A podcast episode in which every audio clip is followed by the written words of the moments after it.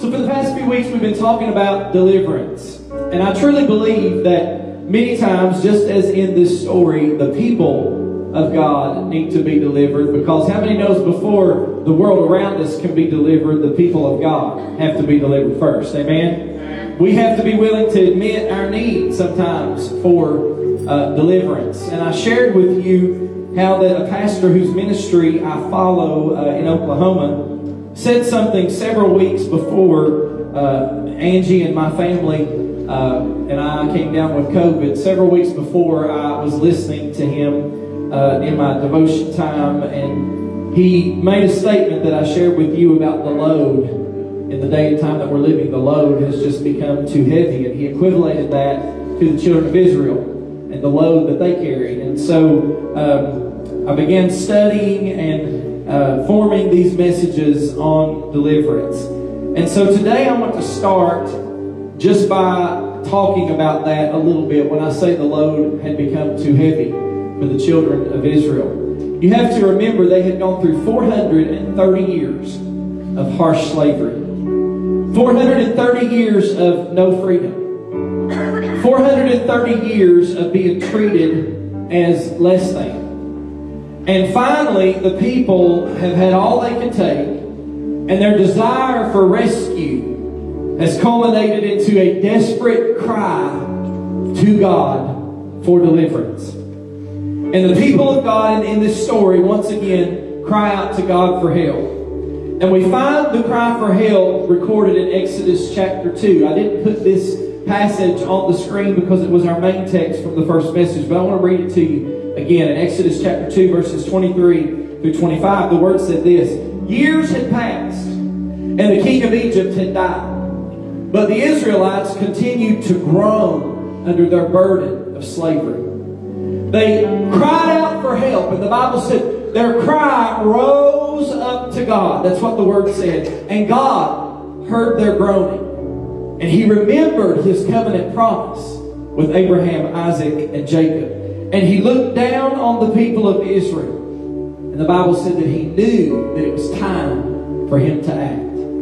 And then in chapter three, we talked about last week how God responds to those in need of deliverance by sending a deliverer. But we also talked last week about how sometimes the difficulty that we have, just like the Israelites had, in recognizing that deliverer. And their lack of revelation and realizing who their deliverer was in Moses almost cost them their release.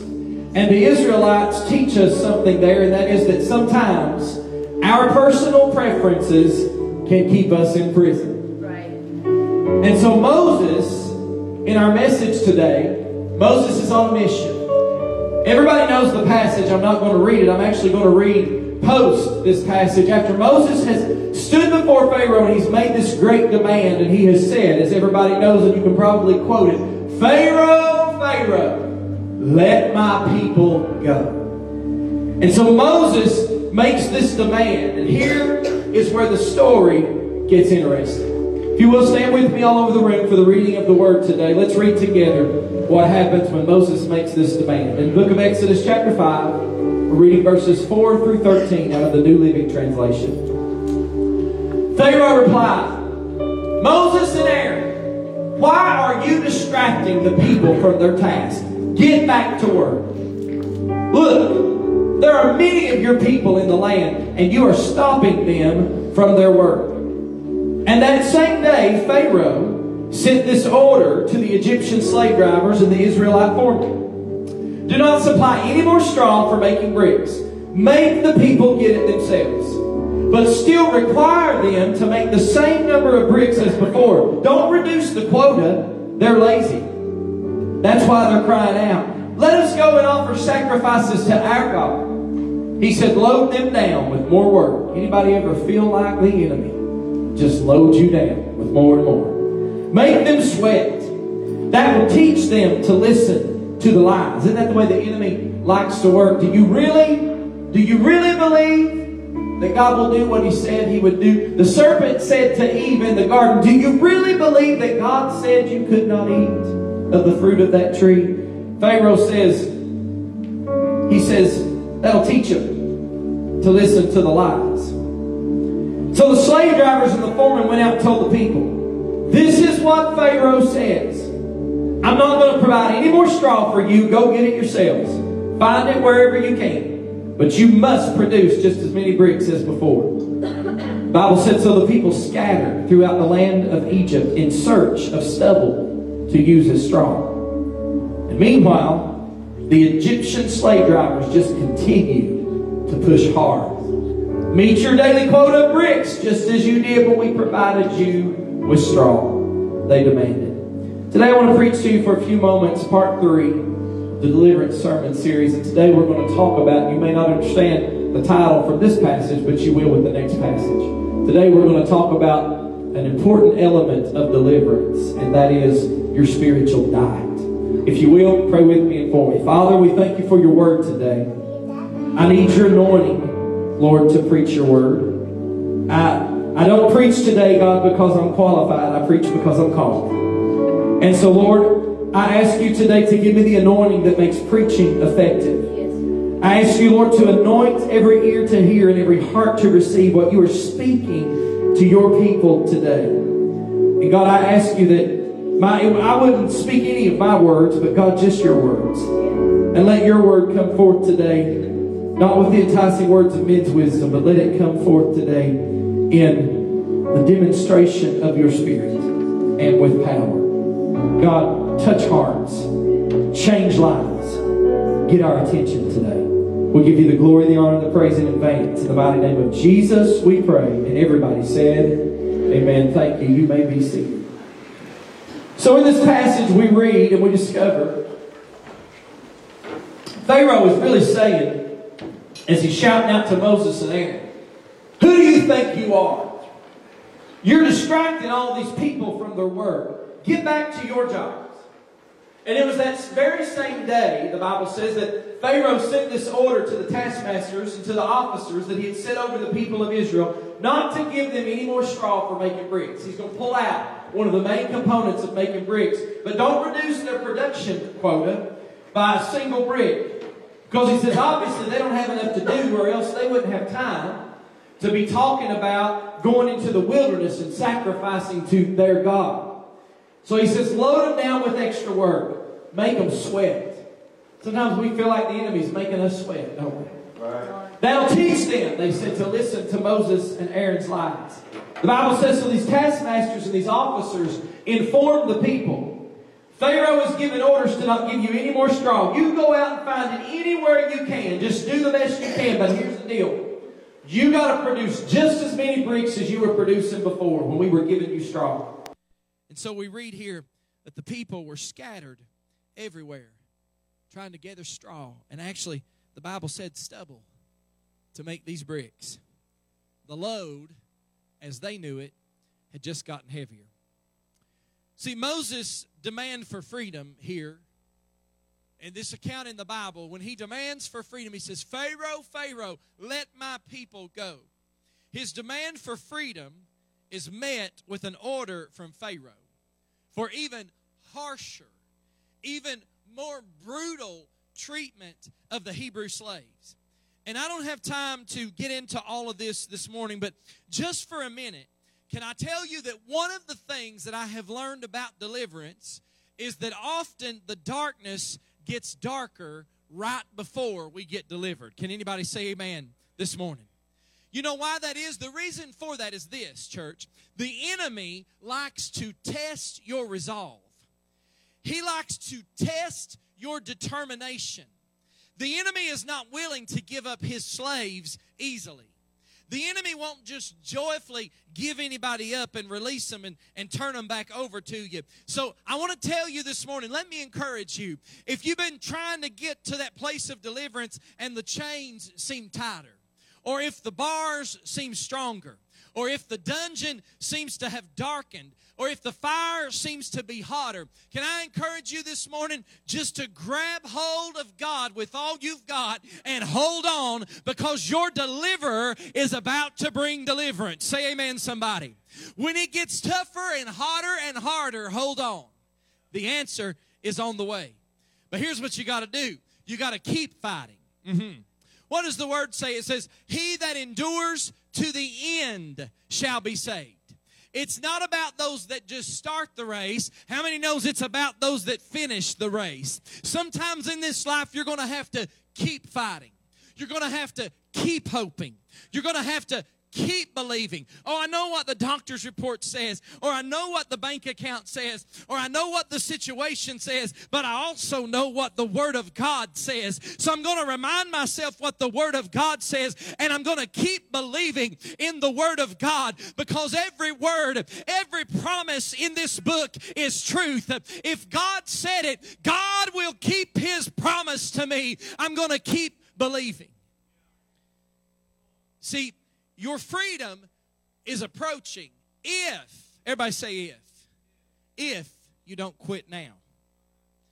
See, finally, after ten plagues, and I know some of you have been like me and you've saw on social media with, with COVID nineteen and, and the murder hornets and all the other crazy stuff that's gone on. Have you seen those posts that say, when are we going to realize we're going through ten plagues? What's next, right? I don't know if we're going through ten plagues or not, but I want you to think about these ten plagues of Egypt. We think we've had it tough. We ain't seen nothing. There were ten plagues in Egypt, and the last of the plague, what culminated with the death of the firstborn of every child in Egypt. Think about that. Every firstborn child had to die. And this plague was actually sent by God. Think about that. It was sent by God against Pharaoh, and it causes him to relent as a dictator. He finally decides he's going to release the Hebrews. And once again, the Pharaoh changes his mind, and he gives pursuit, and he's ultimately, everybody knows the story, he's swallowed up in the waters of the Red Sea. After he releases them and says they can go, then he goes chasing right back on their heels. Isn't that exactly what the devil does when he first releases his hold on somebody that accepts Christ, or maybe somebody that gets deliverance, deliverance from a bondage? He releases the hold, and then just as soon as you can turn around, he's right back on their heels, chasing them again, trying to pull them back into bondage. But when you keep believing, when you keep holding on, when you keep trusting, they may be, you may find Pharaoh and his army at your heels, and there may be an impossible sea or a sea of impossibility in front of you. But when you keep holding on, when you keep praying, when you keep believing, when you keep going to church, when you keep paying your tithes, when you keep living right, when you keep trusting in the Word of God, God will step on the scene and part the waters and swallow your enemy up right behind you. So Pharaoh relinquishes his control, but then he decides he's going to get back on their heels, and he follows them to the Red Sea. And today, here's what we're going to talk about. Those slaves who had been slaves in Egypt were led to the Red Sea, and God parted the waters, and miraculously they crossed over on dry ground, the Bible said. Everybody knows that story. And then Pharaoh and his army was swallowed up in the Red Sea, and so now they're free. They're completely free. The people who had been in bondage for four hundred thirty years are now experiencing freedom.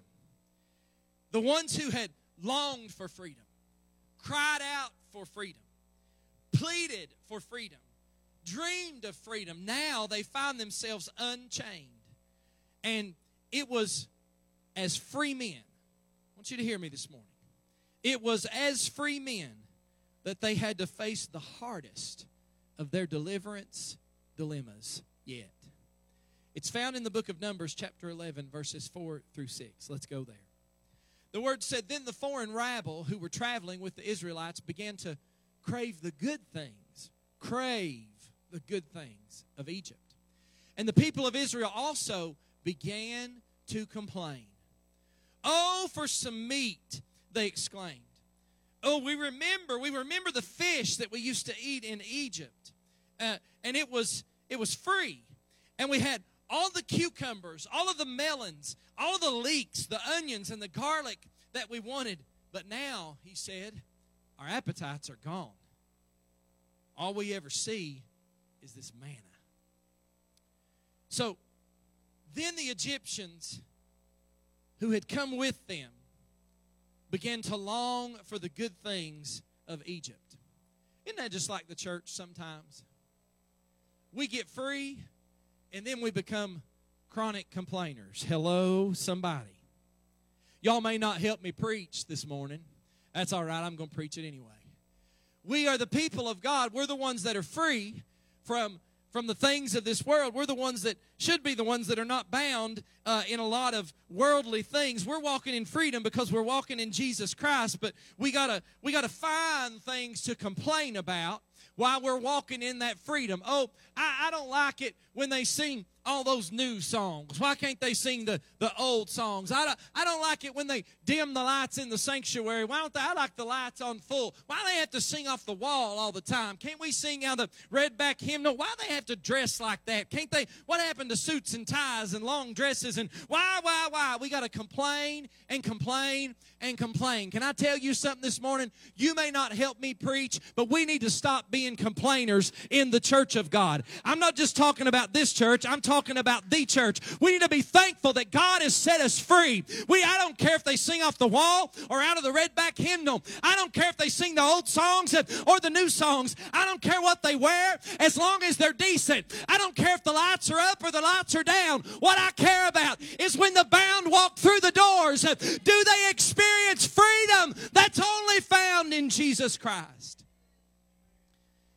And so these Egyptians began to long for the good things in Egypt. Let me tell you why. By the way, everybody that you, not everybody that you were in bondage with is good company in freedom. Not everybody that you were in company with in bondage is good company in freedom. See, that's because they may be comfortable with you as a slave, but they're not so comfortable with you as a soldier. They may be comfortable with you as a worrier, but they ain't comfortable when you become a warrior. They may be comfortable with you in your darkness, but now that you're walking in the light, they're not so comfortable anymore with what that light is revealing in them. Because when you get delivered, when God changes your life, He'll take a worrier and He'll make a warrior. He'll take a slave and He'll make a soldier. He'll take somebody that was walking in darkness and put them in the light. You got to realize everybody that you kept company with in bondage is not such good company in freedom. And so this added to the discontent of the people in Israel, and they wept, the Bible said. They were weeping. They were actually crying over it. And they said things like, oh, for a few bites of meat. Oh, that we had some of that delicious fish that we enjoyed in Egypt. Now, we're talking about Egypt, where they slaved in the hot sun all day long, where they had been taken, their part of their components for the brick, the straw, had been taken away, and they had to scatter, and they had to search through stubble and everything they could find to find some straw. Their quota did not get reduced, but yet they weren't given all of the ingredients, slaving in the hot sun, being beaten by slave drivers, and those same people are sitting talking about, I remember the free fish in Egypt. And they begin to talk about the wonderful cucumbers, and this always kind of puzzled me. I was good with the cucumbers and the melons. But I got to the leeks, onions, and garlic, and they can keep all that in Egypt, all right? But they said, we had all that wonderful stuff, but but now our strength is gone. And day after day after day, we got we got to we got to deal with this manna. We got to face this manna. See, I want to tell you something. Deliverance will force you to deal with your spiritual diet. One of the most difficult things that we will face as we walk toward deliverance is our spiritual diet. So you can you can visit freedom, but you can't stay there if you don't deal with your spiritual diet. What am I saying, Pastor? Are you are you railing against donuts, cakes, or caffeine, or chicken biscuits? No. I shared with them at eight forty-five this morning. Everybody knows that Angie and I have been dieting since January of this year, and, and here lately we've been working on the house and stuff a lot and late, and so we've kind of gotten off plan and stuff, and, and I'm trying to get back on plan and stay on plan, but I got up to study yesterday morning, and I was like, man, a big old chicken biscuit from McDonald's sounds really good. I shouldn't eat that, but it sounds really good. So I said something about it, and, and she was like, I'll go get us one. So she went and got us a chicken biscuit, and I was sitting there studying on the couch, and this house that we're renting is downtown Corbin, on Atkins Street. And yesterday was Corbin's first half marathon. And part of the route was right by our house. So I'm sitting there eating something I know I shouldn't be eating, and man, it was good. Indulging in it, and then runners. I got this big picture window in that living room of the house we're renting, and runners just began to go by. And I saw a few guys running by, and I thought, man, I bet he wouldn't eat this biscuit. It didn't stop me, though. I ate my biscuit. But I began to think about, if you want to, just like if you want to achieve physical fitness, there's some sacrifices you got to make. If you want to achieve spiritual fitness and full deliverance, there's some appetite changes you got to make. So what I'm saying is that in order to be free and remain free, church, there's a difference in just getting free, but we need to remain free. In order to be free and remain free, we got to get our spiritual appetites to change. And the Apostle Paul addressed this need for change in Galatians when he says in Galatians chapter five and verse twenty-four, here's what he said, "Those who belong to Christ Jesus have nailed the passions and the desires of their sinful nature to the cross, and they've crucified them there." They've nailed their passions and the desires of their sinful nature. They've taken them and nailed them to the cross and crucified them there. In other words, they have killed their old desires. They've nailed them to the cross. Their desires have changed. They're making a spiritual diet change, if you will. And then he then compares the bound with the free. I want you to notice what he says, and I love this, when he's preaching at the church at Philippi. He says in Philippians chapter three, verses eighteen and nineteen, he said, "For I've told you often before, and I say it again with tears in my eyes." That's when you preach the truth in love. Here's, watch what he says, though, that there are many whose conduct shows they are really enemies of the cross of Christ. They are headed for destruction. Their God is their appetite. They brag about shameful things, and they think only about life here on this earth. I read that passage of Scripture, and I began to think, if you know me, you know full well that nothing pleases me anymore than a house full of worshipers worshiping God. Nothing pleases me anymore in this life. Nothing brings me any more pleasure than seeing people pour in to the house of God to worship Him, to see altars that are full of people praying and seeking the face of God. Nothing pleases me anymore. And so I began to think about that, and I thought, I can see sometimes how that some preachers began to shy away from preaching the truth of the gospel, because we live in a day and an age that if you offend people, they just won't come back, because everybody else has made it so easy that they don't hear this kind of preaching anymore. But then I read in this word where the Apostle Paul stood and he said, "For I've told you often before, and I say it again with tears in my eyes, that there are many among you." Can I tell you, there are many in the church today whose conduct shows that they are really enemies of the cross of Christ. Where are the preachers that'll stand in the pulpits and say, "If you don't change your life, you're headed for destruction"? Where are the preachers standing in pulpits today that'll say, "Your God is your appetite"? You're bragging about shameful things, because we live in a day and a time where people aren't even ashamed of sin anymore. My God, we come into the house of God and we act like we've got it all together. Then we get on social media and we brag about things that we ought to be ashamed of, because it's a mockery to the cause of Christ and the gospel of Jesus Christ. We need some preachers that'll preach, "You're headed for destruction. You need to change your appetite. Not everybody that says, 'Lord, Lord,' is going to enter the kingdom of heaven." Where are those preachers today? And then they think only about this life here on this earth. That's what he said at the end of verse nineteen. They think only about their life here on this earth.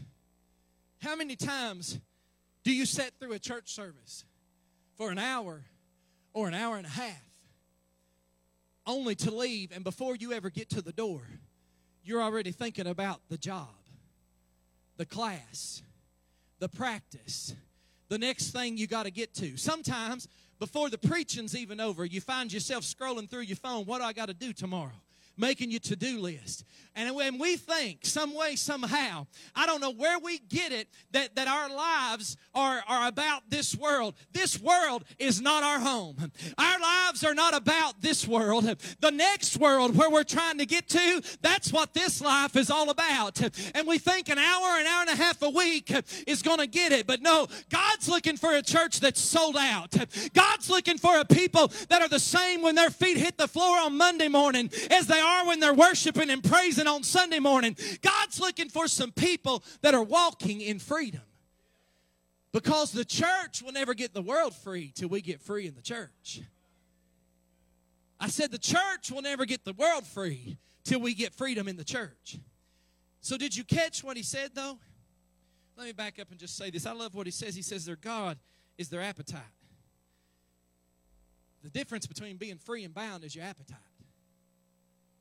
He says, they brag about shameful things. They only think about life here on this earth. See, the key to staying delivered is that our appetite's got to change. Our desire for comfort. Our desire for normal. Our desire for acceptance. Because everybody wants to be accepted, don't they? Our desire for our rights. And I believe in equal rights. Everybody ought to have equal rights. Our desire for our own way, but our our diet, our appetite, or our desire for these things will sometimes march delivered folks right back into bondage. I want you to think about it. Do we have a newborn baby here today? Anybody got a newborn? No newborns. You wouldn't trust me with it if you had it anyway. It's been a long time for me. But anyway, think about it. A newborn baby. Babies can't feed themselves, can they? But did you ever notice that eating is not something that we have to be taught? It's natural. What happens if you don't feed a baby? It cries. What happens to some of you if you don't get fed? You cry. But anyway, that's because it's natural. It's born within us. But here's what we have to teach that child. We don't have to teach that child to eat. They know to eat. They know when they get hungry to eat. But here's what we have to teach that child. We have to teach that child about diet and nutrition. Because the truth is, we will eat something, and because we have come out of slavery, sometimes our diet and our desires are not good for us. Sometimes our diet and our desires are not good for us. We got to manage our diet for our own health. So we're all self-feeders. If we're grown, or even, even children become self-feeders very quickly. The question is, what is it you desire to eat spiritually? Some people say, oh, instructions are overrated. Bless God, that, that preacher ain't going to tell me what to do. Instructions are overrated. Everybody's telling us what to do. Listen, I get that. However, what we miss is that many times desire is also underrated. Did you hear me? What you feed yourself will determine whether or not you can stay free. Now, I know I'm getting to the place where probably a lot of people aren't going to help me, but I'm just going to preach it anyway. And I want you to know I'm not speaking this from any kind of situation that I know, I'm, I, but I, our student pastors can probably echo this. We've not talked about it, but I'm sure they can echo this, because I was a student pastor for many years, and I remember. It's funny to me that many adults will want the youth pastors to be the ones who are hard on the students about what they should and should not consume, like music, movies, video games, and relationships. They want the youth pastors to take care of all of that. But many, many, many times, and a lot of times, most of the time, the parents aren't teaching it themselves at home. Somebody help the pastor this morning. They want the youth pastors to be the one that hammer them hard, but they're not teaching it at home. They want to be their best friend instead of their parent. I want to tell you something this morning. God did not give you that child so that it could be your best friend or your best buddy. God gave you that child so that you would train it up. And what happens in training? Do I have any athletes? Yeah, I do. I got some football players from from Cumberland this morning, from U C, in the audience, what happens when you train? You got to put some work in, don't you? You got to have some discipline. You got a coach that's telling you what to do. And when you do it wrong, they correct you and they tell you how to do it right. And then they tell you what, you, what kind of regimen you got to do. And they tell you what kind of exercise uh, routine you've got to do, that you got to put the work in. And that's exactly what God gave you a child for. You're supposed to put the work. Well, you may not help me. You're supposed to put the work in at home. You're supposed to do the training at home. Let the youth pastor be a good friend that preaches the truth. Let the youth pastor be, oh, you ain't going to help me, are you? Let the youth pastor be a best buddy. Let them love to be around the youth pastor. But you do your part and train them up at home. Or better yet, sometimes the parents are not even the best example. They think that because they're grown up that they can handle it. They can handle watching that filth they shouldn't watch. Oh, get real quiet now. They can handle listening to that stuff they shouldn't listen to. They can handle it all right. They handle it right back into their own bondage and slavery. My mama used to say it this way. Garbage in, garbage out. That's exactly right.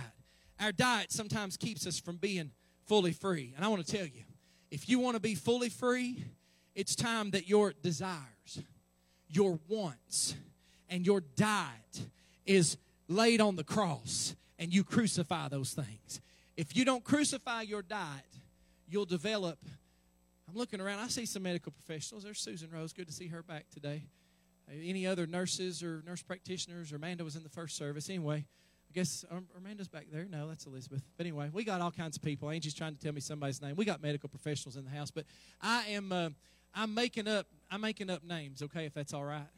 I'm making up diagnoses. Here's what we're going to develop. If we don't crucify our diet, we'll develop appetite amnesia. We're going to talk about that, and then I'm going to close. See, you can tell when people are struggling with their spiritual diet because they remember the bondage better than it actually was. You can tell when they're struggling with their spiritual diet because they remember the bondage better than it actually was. Notice what the people begin to say. They said, oh, for a few bites of meat. Oh, that we had some of the delicious fish that we enjoyed so much in Egypt, and the wonderful cucumbers and melons and leeks and onions and garlic. They're literally wanting to trade their freedom. The same children of Israel that had been uh, slaves in Egypt are wanting to trade that freedom for some fruits and veggies. Think about it. They have totally forgotten the harshness of those slave drivers who whipped them with whips as they worked them like animals. They have overlooked the stripes on the back of the person marching in front of them that was placed there by those Egyptian whips. They have developed appetite amnesia. It wasn't as good as they chose to remember it. Why are you talking about that, Pastor? Here's why I'm talking about it. I think some people are on the verge of freedom, but they may also be suffering from appetite amnesia, because they long for things and people that'll keep them enslaved. They long for things and people that will keep them enslaved. See, you, you remember the relationship from the lens of loneliness. And when you do, you forget the pain. For those of you that came out of toxic relationships, sometimes you forget the lying. You forget the tears. You forget the cheating. You forget the lack of blessing because you're choosing to ignore God's plan. God already set you free from that. Don't go back to it. And listen, I made up my mind when I was going to preach this message.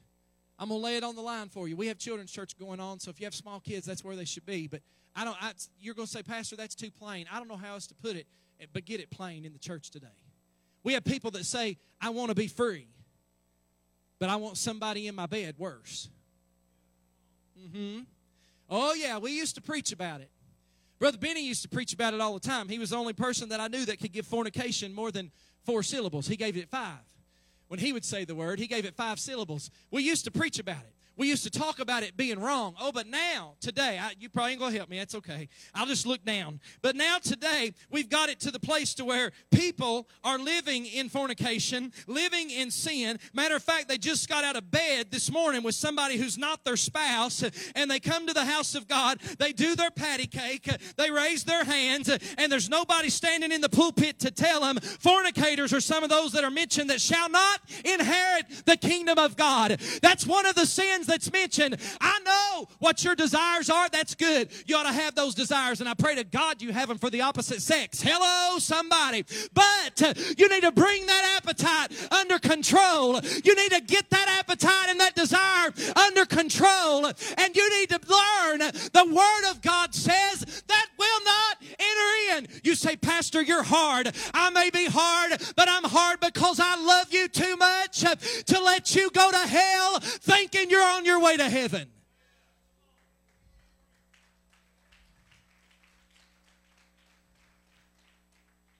Through the lens of comfort, you remember that workplace, and you conveniently forget all the stress, all the sleepless nights, and the desire to quit. I've been in banking for like twenty-five, almost twenty-six years now. And I got out of banking for like five and a half months. I remember exactly how long it was. To sell life insurance. I made great money doing that. It was the most miserable I have ever been in my life. I would lay awake at night and think, who am I going to talk to tomorrow? Who am I going to sell to tomorrow? What am I going to do when the sales run out? We got a baby on the way. Angie was pregnant with Abby. What am I going to do?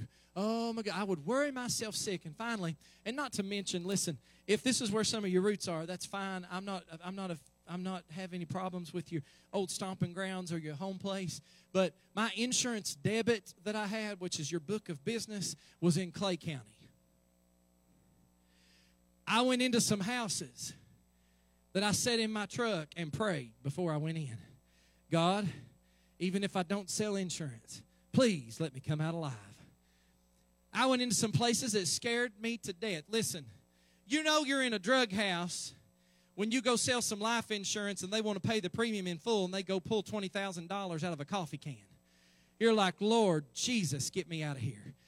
When you're looking at the house and everything around it's falling apart, I'm getting too much into that. But anyway, what happened was I was driving down the parkway one day, and I prayed, and I said an honest, simple prayer. I said, God, if you will get me out of this, I promise I'll never get back into this again. I prayed that prayer because many times what people do is they get delivered out of that, and they forget about all that stress, and what they remember is how good that money was or how something else, some other perk that it had. They forget about all that stuff, and what happened was I come home from work one day. There was a message from the president of Tri-County National Bank on the phone. He wanted me to return his call, and I got so happy and so excited. Angie said, why are you so happy and excited? I said, because he either wants two things, one of two things. He either wants to buy life insurance from me, or he wants to offer me a job. And either way, it's a sale. Thank you, Jesus. And that's what he did. He offered me a job, and I let the life insurance license go back, and I kept my promise to the Lord. But many times people forget about all the stress that they had, and all they can remember is the money, or the benefits, or the different stuff, through the lens of familiarity. For those of you that were partiers, I was never really a partier. That's okay. The Lord delivered you from that. But you remember the parties. You remember the late night. You remember the scene, as they call it, only to forget the shame, forget the misery, forget the hangover, and forget the waste of time and money that you spent. Sometimes we want to uh, what we used to have when we were bound. Sometimes we want what we used to have when we were bound. I want to be free, the addict says, but, oh, wait a minute, I want to be high too. I want to be free, but I want to go where I used to go. I want to, uh, I want to have financial freedom, but, oh, oh, that's nice. I think I need that. I'm going to buy that. Ain't that what we do? That's exactly what we do. We long for the diet. We forget the destruction. We long for the taste, but we forget the terror that that brought us. We long for the flavor and forget the fear. We long for those things that will actually lead us right back to bondage. We can tell when we have appetite amnesia, because this is the last thing I'm going to talk about, and then I'm going to close. Because we'll actually despise the provision of God. talked about the children of God becoming complainers. And as the Israelites are complaining about what they don't have, they also began to complain about what they did have and the provision from God. They said, we're tired of this manna that you give us. Now keep in mind, God was providing food for them daily out of the heavens. They didn't have to do anything for it. He just rained it down. But we're tired of it. Tired of this manna. We don't want any more of this manna. Oh, oh, no, we don't have to slave for it. We don't have to work for it. We don't have to buy it. We don't have to do anything, but we're tired of it. Oh, I could preach a whole message in the church today. Uh-huh. I could preach a whole message. It's normally the people who don't do anything or have to do anything or don't give anything or don't, oh, you ain't going to help me. But those are the people that are saying, I'm tired of this. I don't want to do it like that. Why do they have to do it like that? Why does she have to say that? Why is it why, why, why, why? That's what we do. That's exactly what, you all got me tickled. That's exactly what the children of Israel were doing. We don't have to do a thing. We're tired of it. I want to tell you something. A surefire sign that you have a spiritual diet issue is that you'll begin to despise angel food. I said that in the first service, and Renata said, I'll have you know I love angel food cake. But you despise the provision that God has given. Can anybody this morning say God's been good? God's provided. If somebody started to clap, you ought to go ahead and praise Him. God's been good.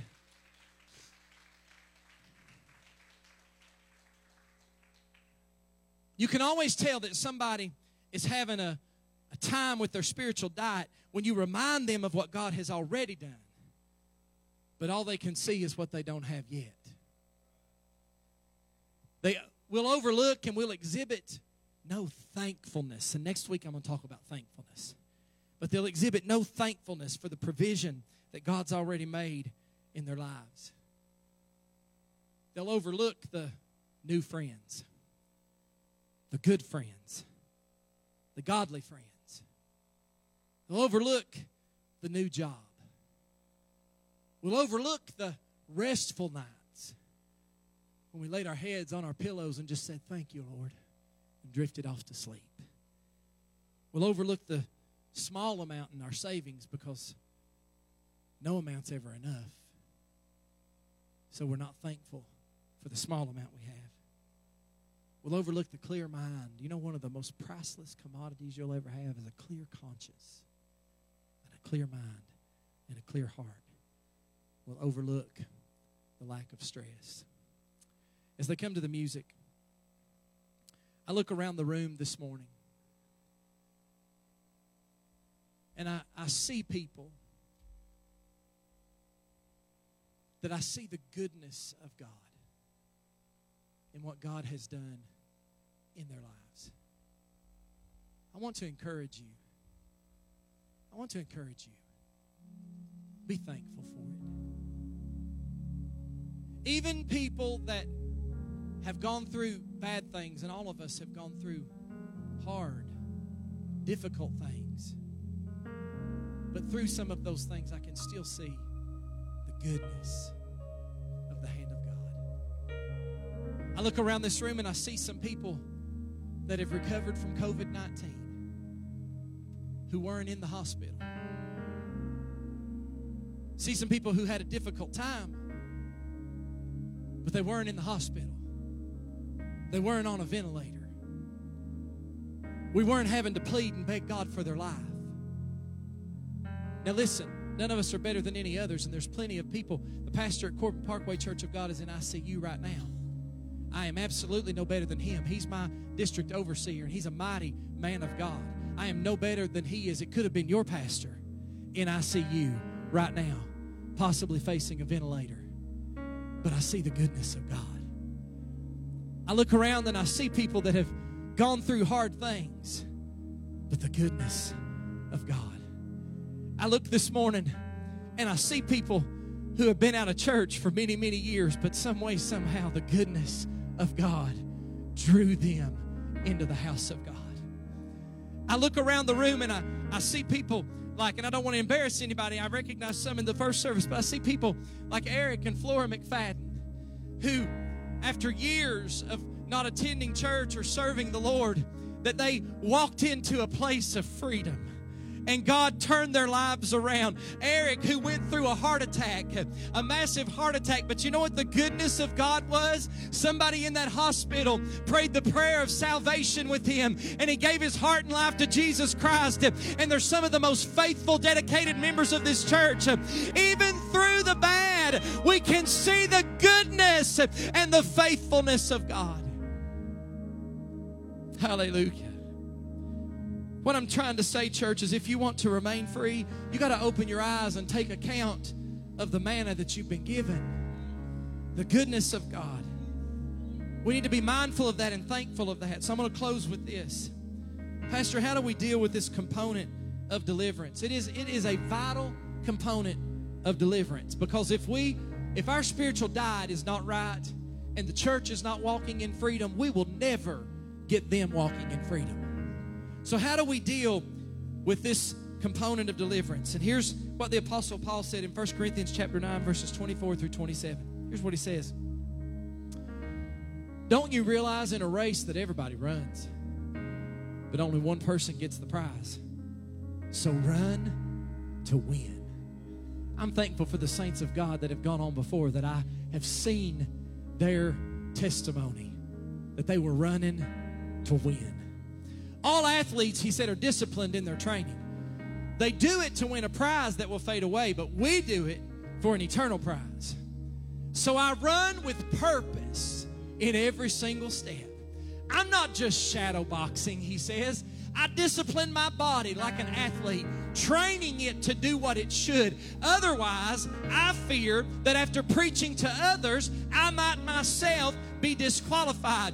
What's he saying, Pastor? He's saying that if we desire to be free and to stay free, we got to deal with our spiritual diet. We got to deal with our appetite. We got to deal with our ability to discipline ourselves and not to develop spiritual amnesia where we'll make what actually was bondage sound like freedom. We got to open our eyes and look around at the goodness of what God has done. And it's time for us to discipline. Yes, I'm using that word.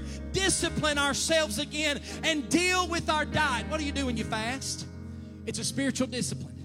You're bringing your body under subjection so that you can cry out for the things that you need God to do, the spiritual things that you need God to do. We need to assess our appetites, because our destiny will be determined by our diet and how disciplined we are. We got to be hungrier for Him and His way than we are for ours. The Apostle Paul said, after I've experienced that freedom, here's what I want to encourage you to do this morning. He says, I run every step with purpose. See, some of you think that what you do is insignificant. And I didn't say this in the eight forty-five service, but I just felt the Lord drop this into my spirit. Sometimes you feel like what you do is insignificant. No, it's not insignificant. You're an important, vital part of the kingdom of God. What you need to do is run your race with every step, with purpose and determination. God, I just want to live for you. God, I just want to be a light for you. God, I don't care if they ever know what my name is. All I care about is that when they see me, they see you. God, I'm going to keep going. I'm running with purpose because I'm going to win this race. I'm going to gain the prize. I'm going to have eternity in heaven. I'm going with the saints that have gone on before. God, I'm running with purpose. Help me take this one with me. Help me take that one with me. God, there's somebody else I can snatch out of the flames of hell. God, help me run with, woo, I feel the Lord this morning. Help me run with purpose and snatch them out of the flames of hell. Because when the church gets free, we'll get the world around us delivered. Hallelujah. Stand to your feet all over this room. Give the Lord some praise. Hallelujah. Hallelujah. Hallelujah.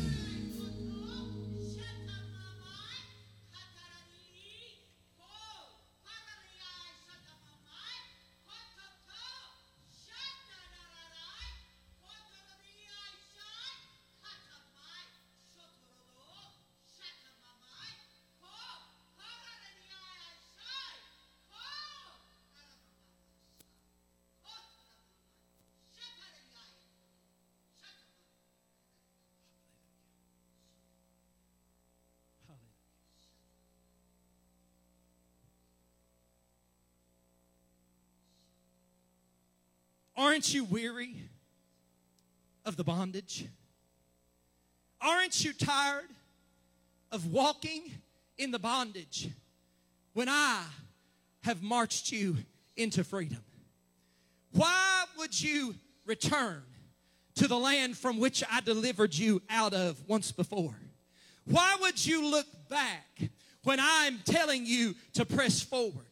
I have called you. You are mine. I have called you by name. I have given you a purpose. I have given you a destiny, but I have also given you an assignment. And that assignment is that you walk in freedom so that you lead others to the freedom that you have enjoyed. Do not turn again to the bondage. Do not remember the things of the past and wish that you could return to them, but rather recognize my provision, recognize what I have done. Give me glory for what I have done in your life and run every step with purpose, because I say to you this day, time is getting short. I'm telling you, make your calling and election sure. Make sure that you are ready, that your family is ready, for there will come a day when I will split the eastern skies and I will call my people unto me, saith the Lord. Be ready. Be ready and look up, for your redemption draweth nigh, saith the Lord. Lift your hands all over this room. Father, we thank you. We thank you for your word to your people today. Thank you, Jesus, for your word to your people this day. I got some questions to ask you this morning with nobody looking around, and they're going to sing in just a moment. But are you still living in bondage, or have you marched into freedom yet?